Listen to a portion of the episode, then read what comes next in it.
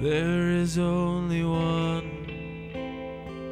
There is only one found worthy. There is only one. Jesus Christ. There is only one. Jesus Christ. There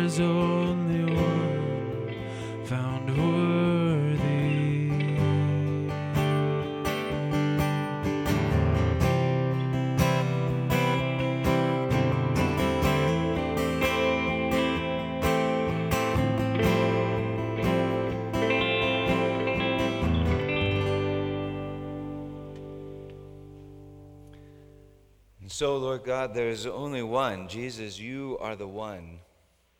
And we thank you that you found us and you romanced us and you formed a covenant for us and you married yourself. You wed yourself to us so that we are your bride and you have made us your body. And because of that, we're worthy.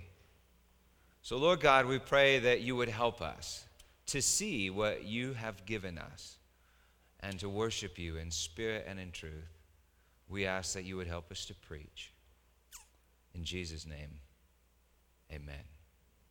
Now listen, you had pain in your body too, didn't you? You had knee replacement surgery, and you've been in constant pain ever since. Yes, I have. Is that your cane? Can I just make the devil mad? She said it's all right. You know this? Woo!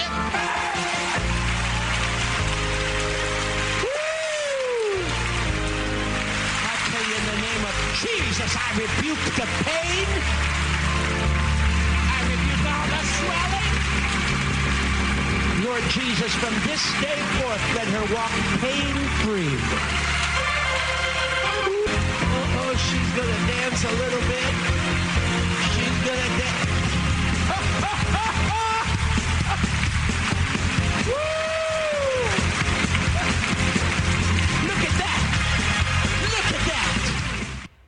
Well, I think it'd be pretty cool to have a healing ministry. I mean, don't you?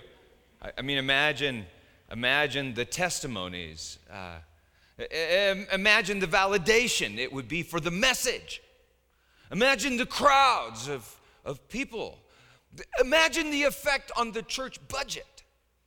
I mean, the, the, the guy in that video rakes in like millions a year. He, he lives in a mansion, he drives luxury cars. But there are some objections to uh, healing ministry. Some say that a healing ministry invalidates suffering.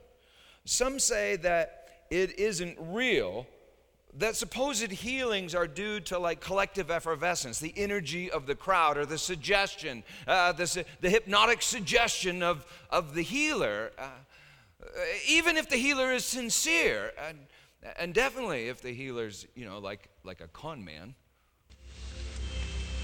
Oh, glory. How long have you been walking on that walk? About three years. Three years. She lives at 1627 10th Street. 1627 10th Street? Is that right? That's right.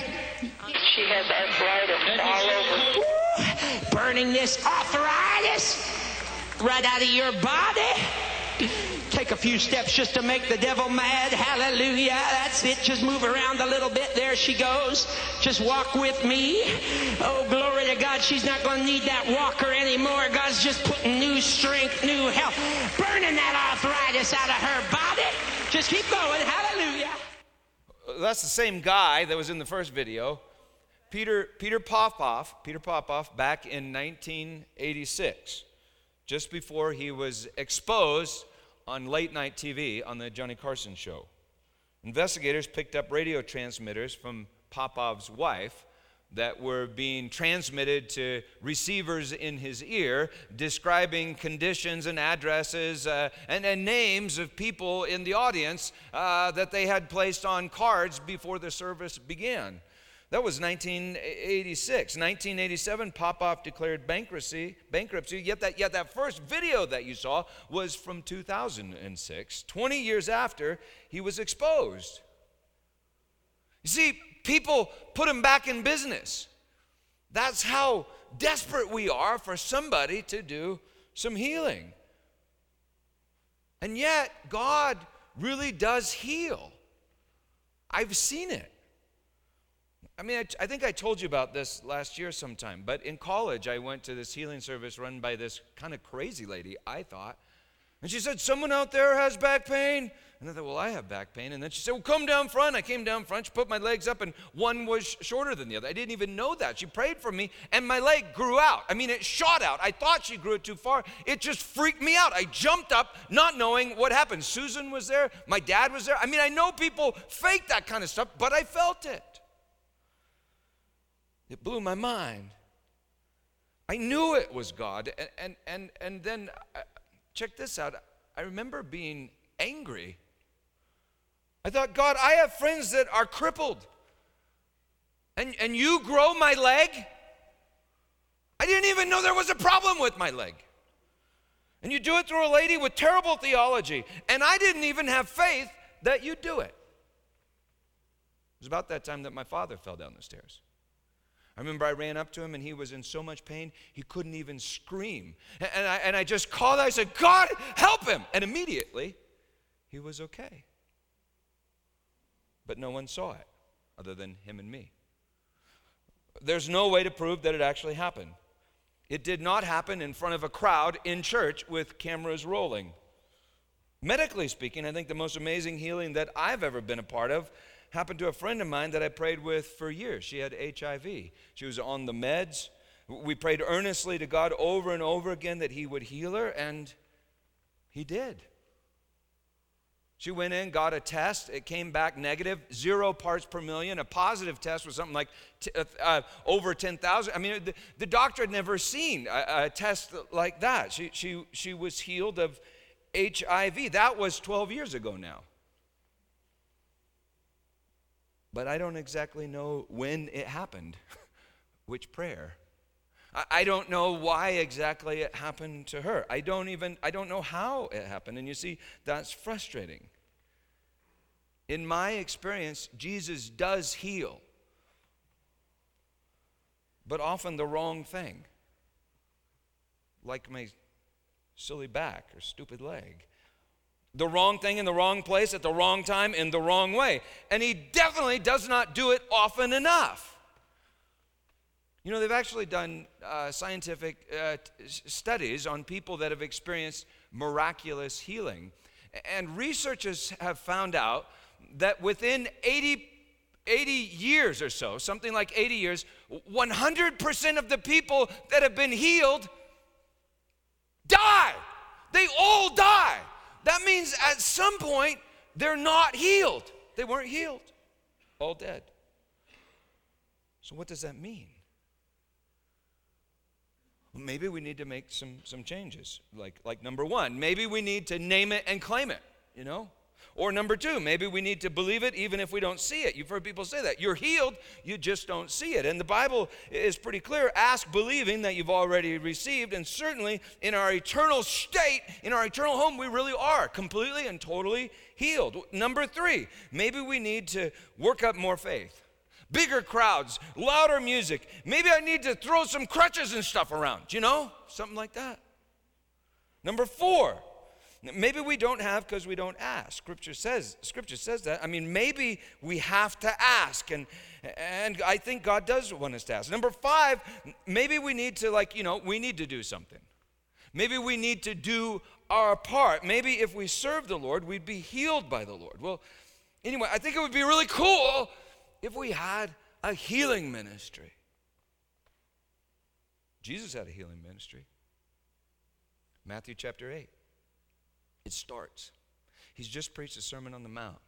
He comes down from the Mount and he begins his healing ministry. Chapter 8, verse 1. When he came down from the mountain, great crowds followed him, great crowds. And behold, a leper came to him and knelt before him, saying, Lord, if you will, you can make me clean. And Jesus stretched out his hand and touched him, saying, I will be clean. And immediately his leprosy was cleansed. And Jesus said to him, See that you say nothing to anyone, but go show yourself to the priest and offer the gift that Moses commanded for a proof to them.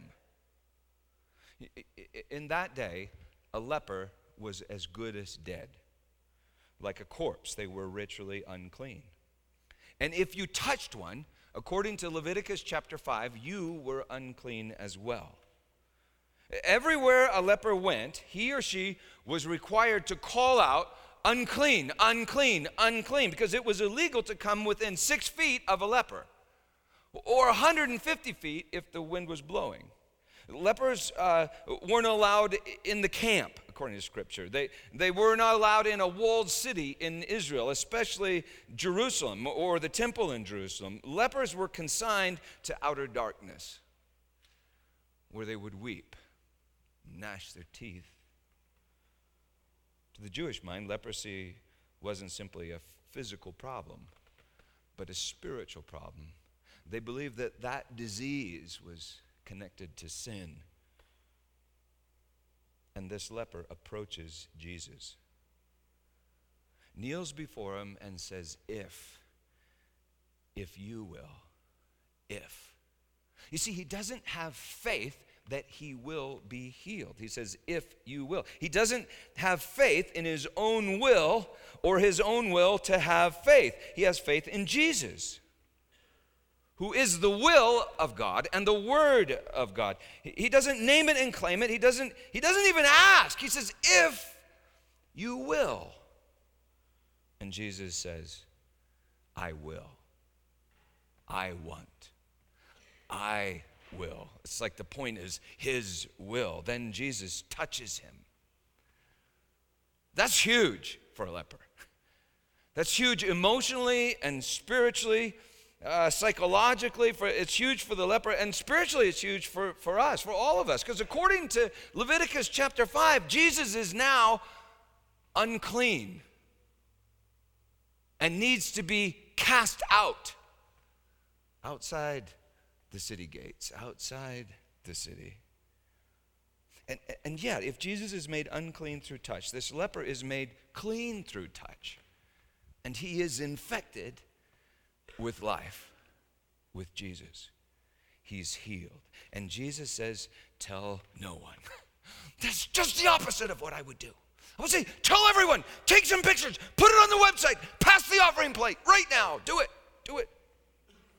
Jesus tells him, Don't tell anyone.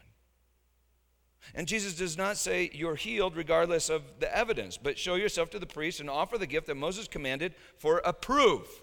In Greek, a marturion, a, a martyr, a testimony, a witness. And now this is really weird, but, but the testimony, the witness, isn't really even the healing, but this gift described in Leviticus chapter 14. The leper is required to give um, two birds to the priest outside the city. One bird is killed in an earthen vessel over running water. And then the priest is to take the blood from the bird and smear it on the leper and then release the other bird free into the wild. Then, after seven days, the former leper was to bring three lambs to the priest uh, at the temple, each to accomplish a different aspect of atonement. Lamb's blood from the guilt offering would be smeared on the leper. Uh, the sin offering would be roasted on an altar outside the camp, outside the city walls where Christ was crucified, roasted and eaten by the priests. Like the sin was consumed by the priest. And, and then the burnt offering would be totally consumed by fire and ascend to God as a pleasing aroma. Now, I know that's just really weird, wild stuff, but I hope that you see the testimony wasn't the healing but this gift. This, this idea that lepers are saved from outer darkness by the blood of a lamb.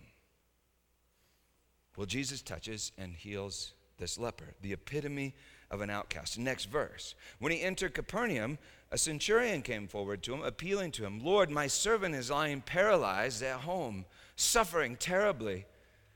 And Jesus said to him, I will come and heal him. Now, remember, a centurion is a Roman military officer, and Israel is an occupied country. The Jews were effectively prisoners, and centurions were their prison guards. It was a centurion that crucified Jesus, the Lamb of God. According to Luke, the centurion's servant is, is a slave. We know nothing about the slave's faith, just that he's loved by this pagan centurion. And centurions were pagan. They had to swear a pagan oath just to become a centurion. Jesus says, I will go and heal him. And yet, a good Jew would not even step foot in a Gentile's house for fear of contamination. And Jesus says, I will. I want. I will. Verse 8. The centurion replied, Lord, I'm not worthy to have you come under my roof. You see, he knew Jewish law. But only say the word, and my servant will be healed. For I too am a man under authority, with soldiers under me. And I say to one, Go, and he goes, and to another, Come, and he comes, and to my servant, Do this, and he does it. When Jesus heard this, he marveled and said to those who followed him, Truly I tell you, with no one in Israel have I found such faith. And I tell you, many will come from east and west and sit at table with Abraham, Isaac, and Jacob in the kingdom of heaven, while the sons of the kingdom will be thrown into outer darkness. In that place there will be weeping and gnashing of teeth. And to the centurion, Jesus said, Now go. Let it be done for you as you have believed. And the servant was healed at that very moment. Jesus marveled at the centurion's faith. It's not even the faith of the guy that's healed. Did you catch that?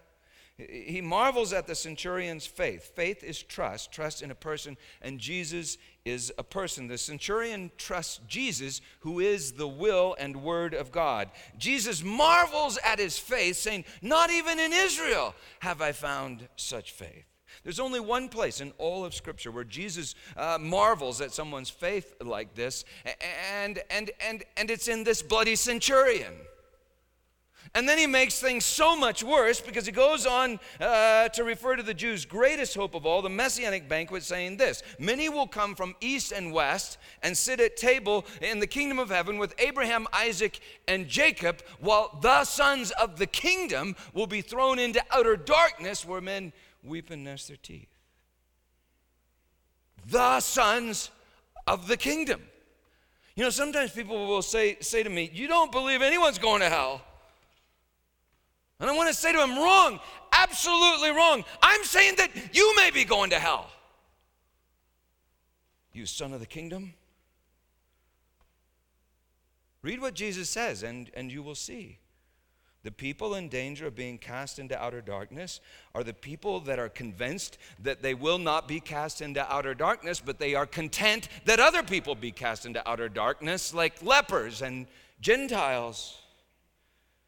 Bible scholar Dale Bruner points out that Jesus didn't preach hell to pagans, or lepers for that matter, but to sons of the kingdom like us. Sons sons. Scripture says that God disciplines sons.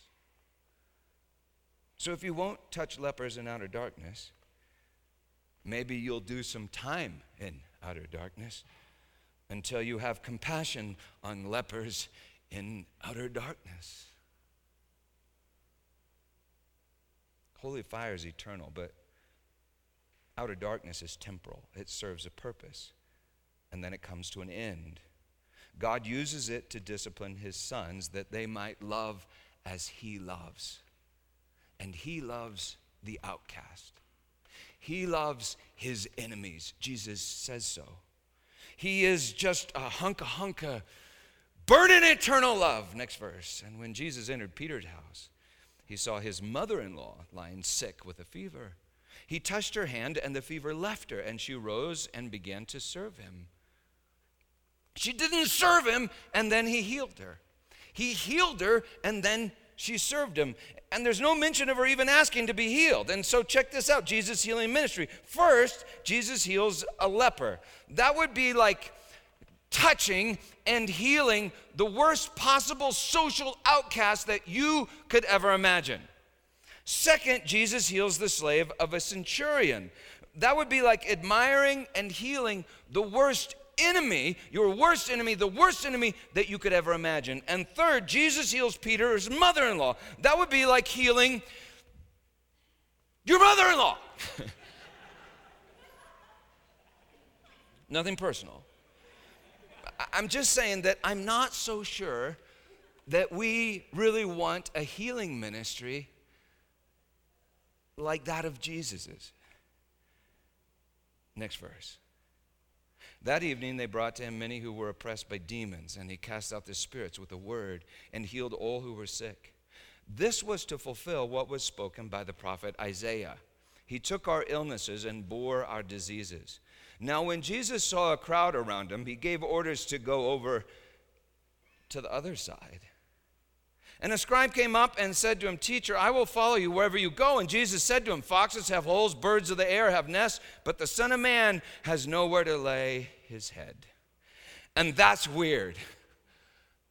Because clearly, Jesus had the greatest healing ministry in the history of this world, and he was homeless.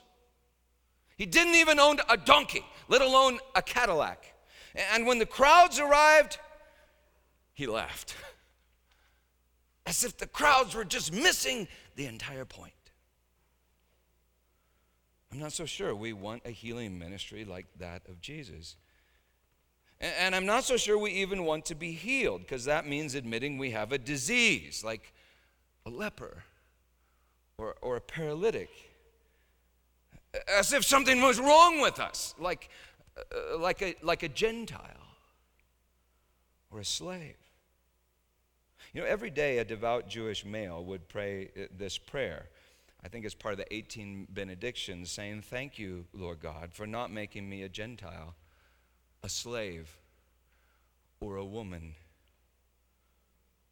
In the gospel, scribes and, and Pharisees, King Herod, you may remember this, they all demand a sign from Jesus, which means they haven't seen these signs. And I suppose that's because they wouldn't be caught alone with a leper, a Gentile, a slave, or a feverish woman, or even someone that befriended someone like that.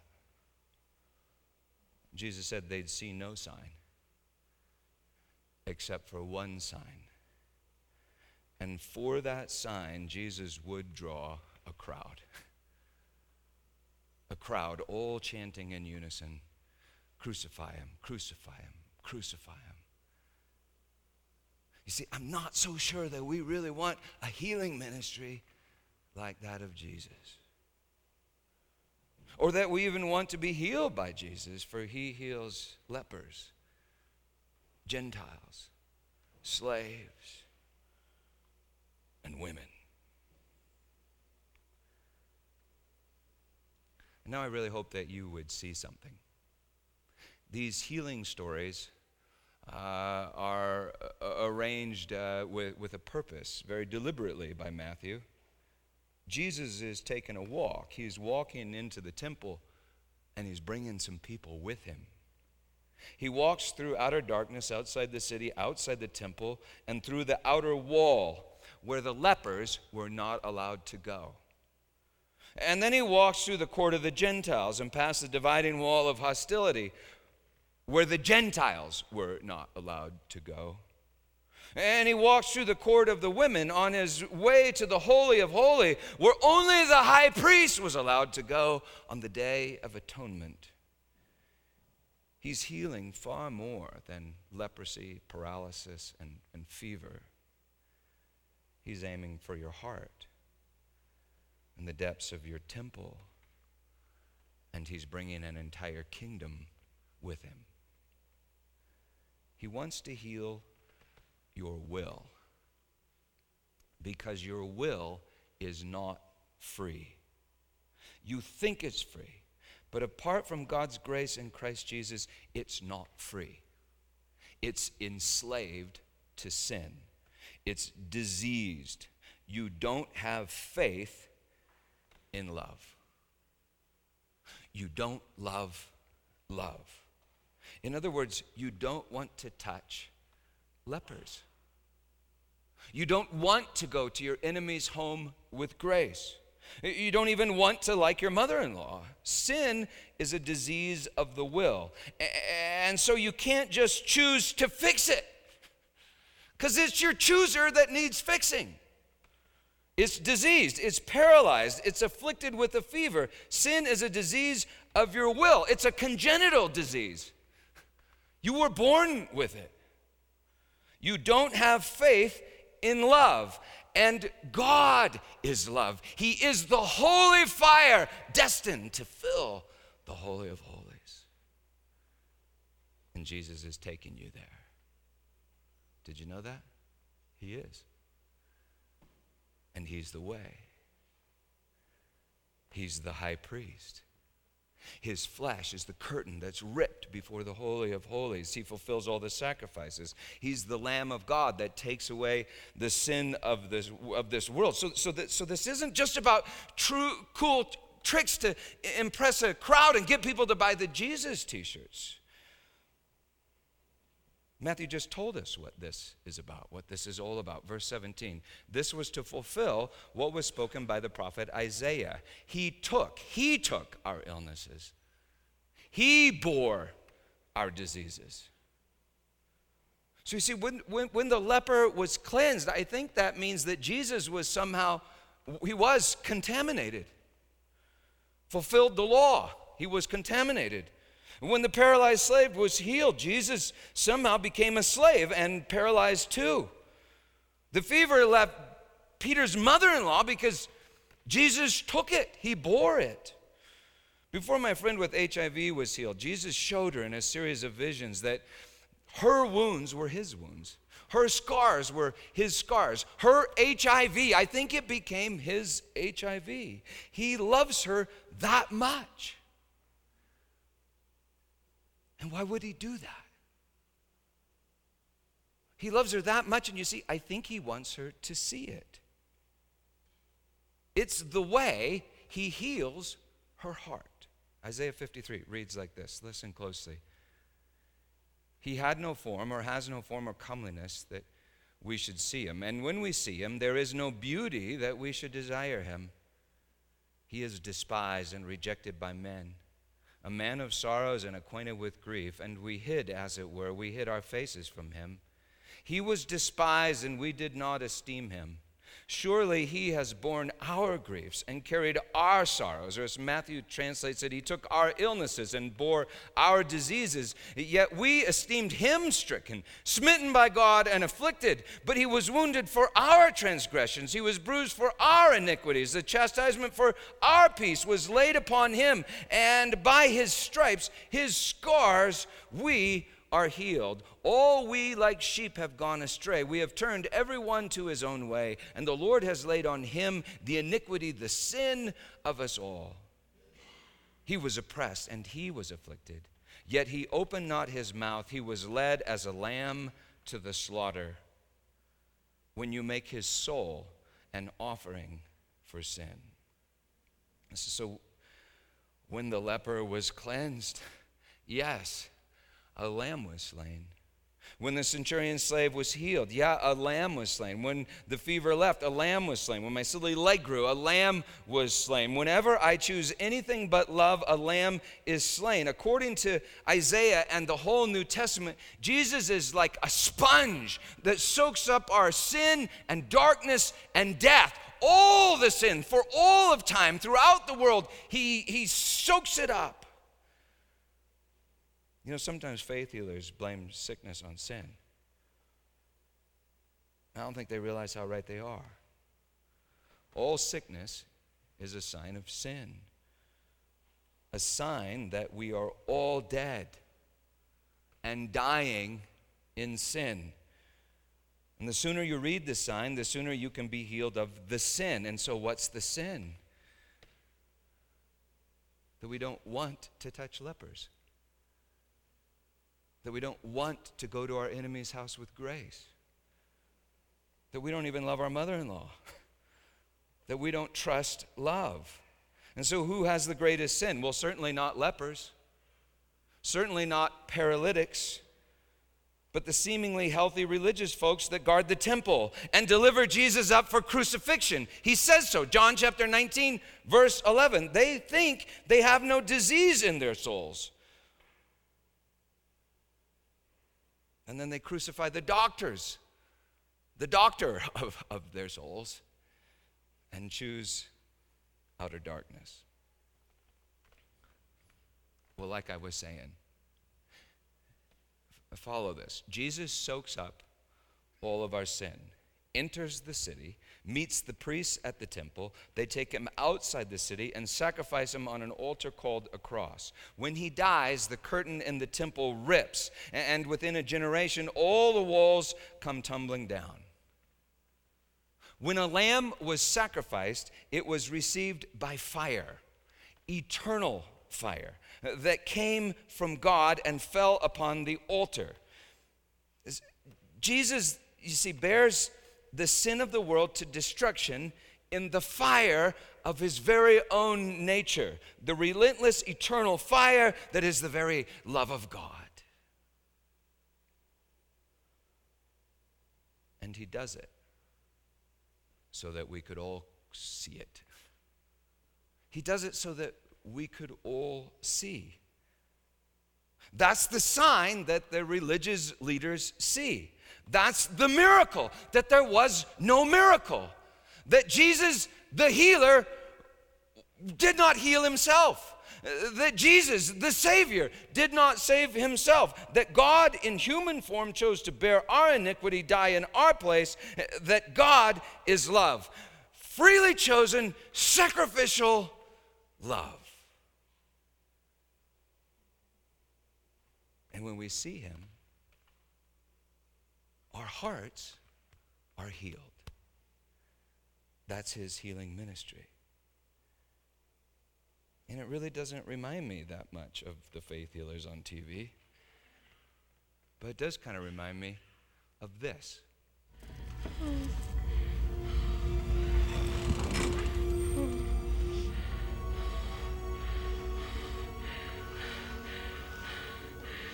Why you have so many scars? I hurt you so badly. Don't hardly remember, ma'am. What's your name? John Coffey, ma'am. Like to drink. Only not spelled the same.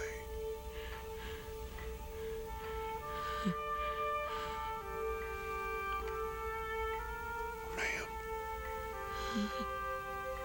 Yes,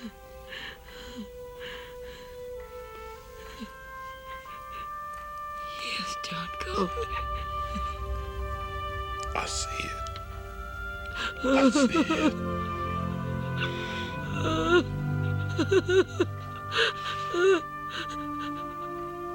What? Shh, you be still now. You be so quiet, so still. Huh?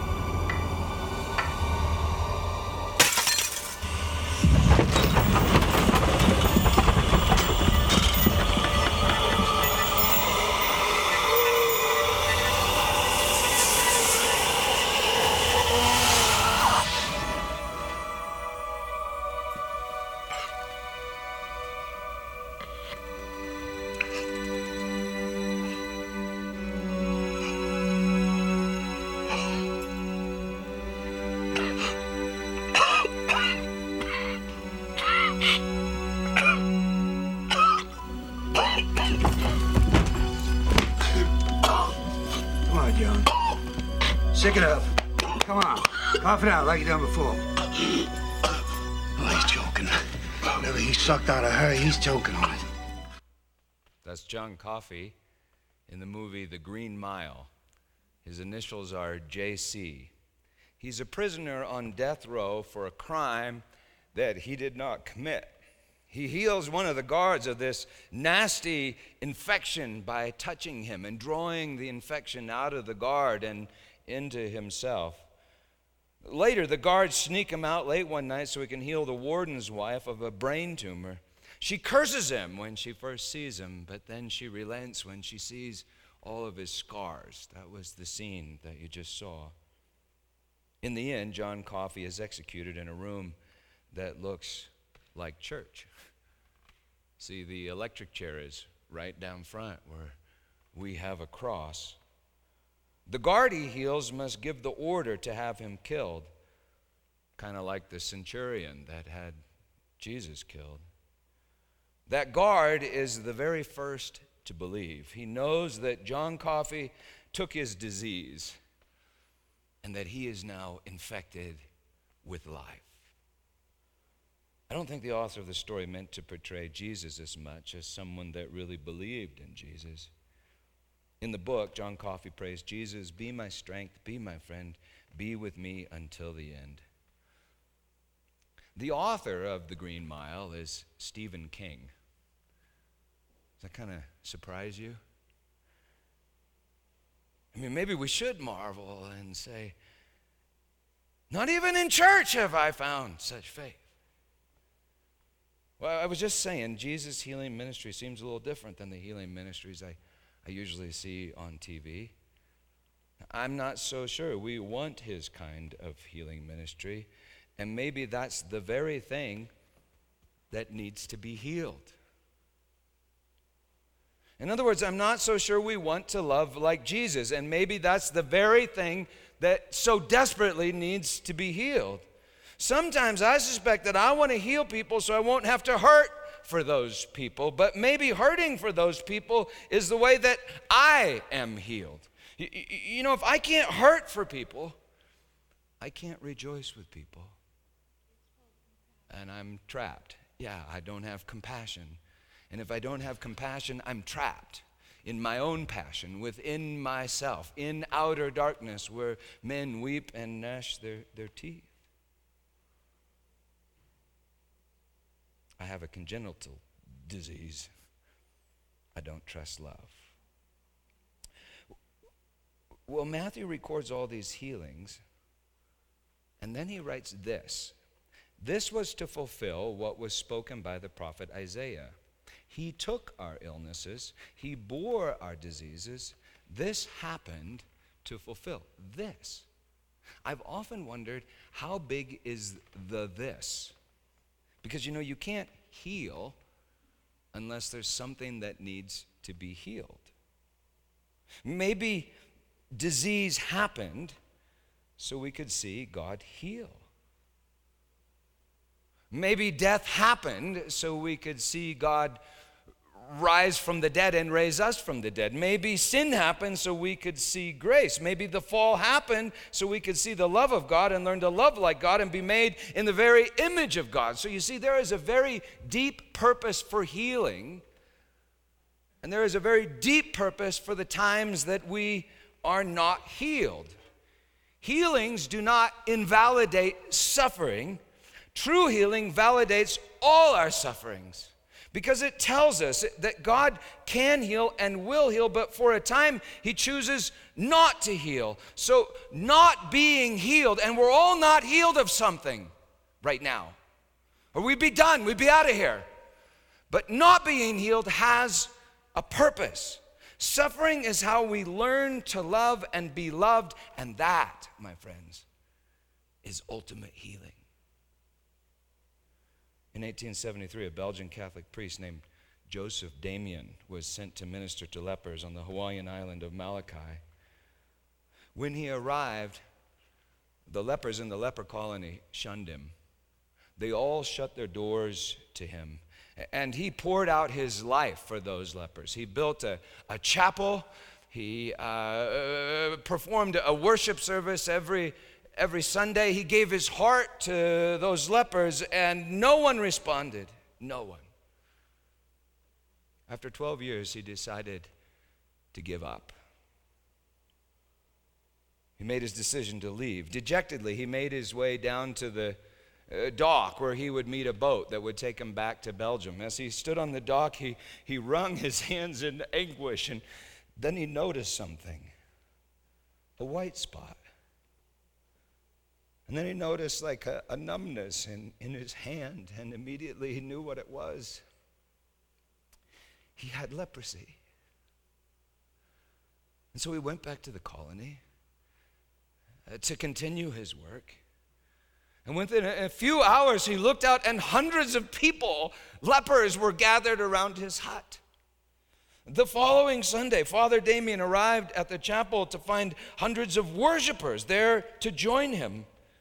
And through him, Christ transformed that colony and even the island of Molokai. He healed their hearts, for they began to believe that God is love and Jesus has borne our griefs and carried our sorrows, and the Lord has laid on him the iniquity of us all. And think about it. If Father Damien had been immediately healed, or if Father Damien healed, he wouldn't have been able to heal those lepers' hearts. Well, Father Damien was not healed of leprosy in this life. Jesus the Christ was not healed of wounds in his hands and his side and his feet in this life. St. Paul wrote that he besought the Lord three times about a thorn in his flesh. Most people think it was blindness, encroaching blindness. Uh, Paul, who had healed, he raised people from the dead. He healed so many people, and Paul wrote this Three times I besought the Lord about this, and three times the Lord informed me, My grace is sufficient for you, Paul. My power is made perfect in weakness. You see, the power of God is perfected in weakness. Do you know whenever you are healed, whether it's the doctor or whatever, it's the power of God, whether it's miraculous, what we call a miracle, or the doctor, whatever, whenever you are healed, it's the power of God. But if you pray and you are not healed, rest assured in the knowledge that the power of God is being perfected in you like in Father Damien, like in Jesus the Christ, like in St. Paul, and it must be perfected in all of us, or we will never leave this outer darkness and enter the Holy of Holies. We'll never learn to love, and God is love. I preached on this passage 11 years ago, and a friend of mine had a vision during the sermon. He saw actors acting out Jesus' life and all his miraculous healings. And he said, then he saw that there was this large crowd watching, and they were laughing and applauding as if in a theater. And then he noticed on a hill across the way, uh, Jesus was there, and he was being persecuted and crucified in weakness. And then he said, I saw the tabernacle, the first tabernacle. It was made out of rag walls that formed the courts, and for a floor, nothing but mud. In the Holy of Holies was the cross and the manger and just a handful of people. And he heard the Lord say this The reason people are not healed or healing is because they think it must be accompanied by a visible power, flashy and entertaining. They think it cannot be as simple as kneeling in the mud, kissing the baby Jesus, and hugging the cross.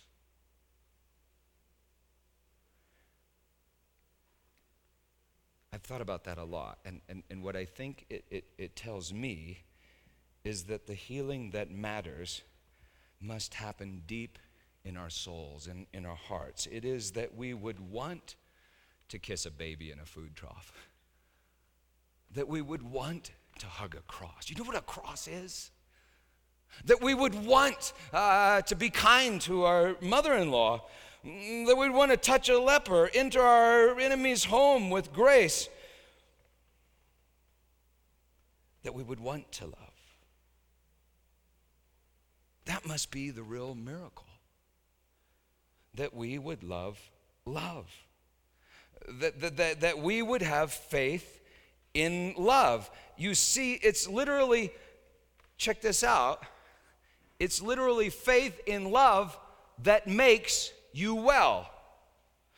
Because that's what it is to be well, to have faith in love, to have what the first Adam did not have trust in the will of God, who is love. That's what it is to be fully healed, to be filled with faith in love. It, must be easy for the Creator. You know, I mean, is the Creator. It must be easy for the Creator to grow a leg. But to heal your heart make you in His own image, He bears all your sin on a tree and gives up His life, gives you His life, so you would trust His heart and so you would be healed. Well, at the sanctuary, I, I hope we have a healing ministry. Because I know after a sermon like this, people are like, what's he saying? Well, I hope we have a, a healing ministry. I mean that. I mean, I hope you want to be healed in every way, and I hope that you want to heal like Jesus. And so I hope that we would pray for each other more than we have prayed for each other in the past. I mean, like at the end of the service, after we're done with the benediction, or like at your house gathering, or when you're just hanging out with, with people. I, I hope that you'd pray for, for each other, that, that you'd start laying hands on each other. I mean, literally touching each other, touching each other's sorrows and griefs and, and, and wounds, and asking God to heal. And so you can ask me for that, and, and I'll pray for you. Ask each other for that and we'll pray for each other. Whenever we're healed it's god and sometimes he does it through what we call a miracle. I want you to pray because god heals bodies. I've seen it. God heals bodies and if he doesn't heal a body that you pray for understand he is healing your soul you're learning to love and from the standpoint of heaven, well, think about it. That must be the real miracle. I don't think they were impressed in heaven when Jesus walked on water. I don't think that was the real miracle. It was not when he walked on water, not when he healed a leper, or even when he raised Lazarus from the dead. The, the real miracle was the night that he was betrayed by all of us and he took the bread and he said, This is my body broken for you. Take it, eat it, do it in remembrance of me. And in the same way, he took the cup and said, This cup is the covenant in my blood, poured out for the forgiveness of your sins. Do this in remembrance of me. My body, my blood for you. The miracle is the heart that chooses to love, that wants to touch lepers that wants to bless enemies with the grace of God, that wants to kiss the pain in the mother in law. You see, once we get that, once we get Jesus, once we get this, we get all things with Him great skin, perfect bodies, cool head. But if you have great skin, perfect body, and a cool head, but you don't have love, you have nothing but outer darkness. So come to the Holy of Holies. Tear off a piece of the bread, dip it in the cup. Dark cup is wine, light cup is juice. Believe God's love for you. And then let it spill out of you. In His name, amen.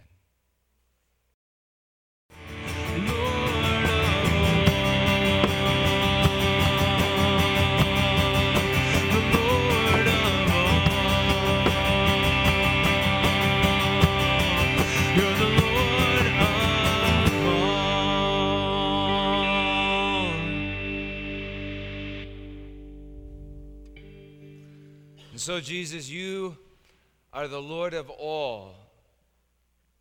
And we thank you that you came to the outer darkness where we weep and we gnash our teeth and you touched us. Trading your light for our darkness, trading your faith for our faithlessness, trading your hope for our hopelessness trading your righteousness for our sinfulness, trading yourself, the truth, for our lies, and Then you bore all that darkness, death, and destruction to destruction itself. You destroyed the destruction in the glorious light of your Father's love, the eternal and holy fire that will fill all things because of you. Thank you, Jesus. And Lord Jesus, when I see it, I, I realize that there's something in me that kind of, sort of, in a little way, wants to be like you. And that something is like a seed, it's faith, and that's a gift. And so, Lord God, I thank you for that. And I pray that it would grow. I thank you, Lord Jesus, that you bore all the sin of this world upon yourself. You bore it to destruction, and yet you, um, you, still, you still touch lepers through your body, which is us. Lord, we're all lepers that you have touched. And now you want us to touch others. Thank you, Lord Jesus, for calling us into your service. It's in your name we pray. Amen. And so, let me say, I want to be clear about this. I really do want us to pray for each other. We all have things that are broken. Some of them are physical, some of them are emotional. Uh, we all need healing. And so I hope that you would feel free to say to each other, hey, just, just would you pray for me? Ask for healing. And, and, and now this is super important. Don't get weird about it, okay? Because sometimes we think we have to get weird and that's how God does stuff or something. But just, just ask Him. And, and if He doesn't heal something, don't blame that person. Don't blame yourself. Sometimes healing is associated uh, with faith, faith for certain things, and yet that faith is a gift. So there's no need to get all worked up and stressed about it, all right? So this is really my hope that we would just pray for each other. And uh, in my uh, understanding of reality, sometimes God really does miracles. Sometimes He even does revivals where healing will break out for a time in a certain place. And then what happens is people form denominations and then the healing stops. That seems to be the kind of the pattern. So, so let's just uh, trust that our Father is good and that He heals. And whether or not He heals our bodies, we know that He's healing our soul. And before long, before you know it, in the blink of an eye, you'll be with Him. And everything, everything will be healed will be done. In the image of God, in Jesus' name, amen.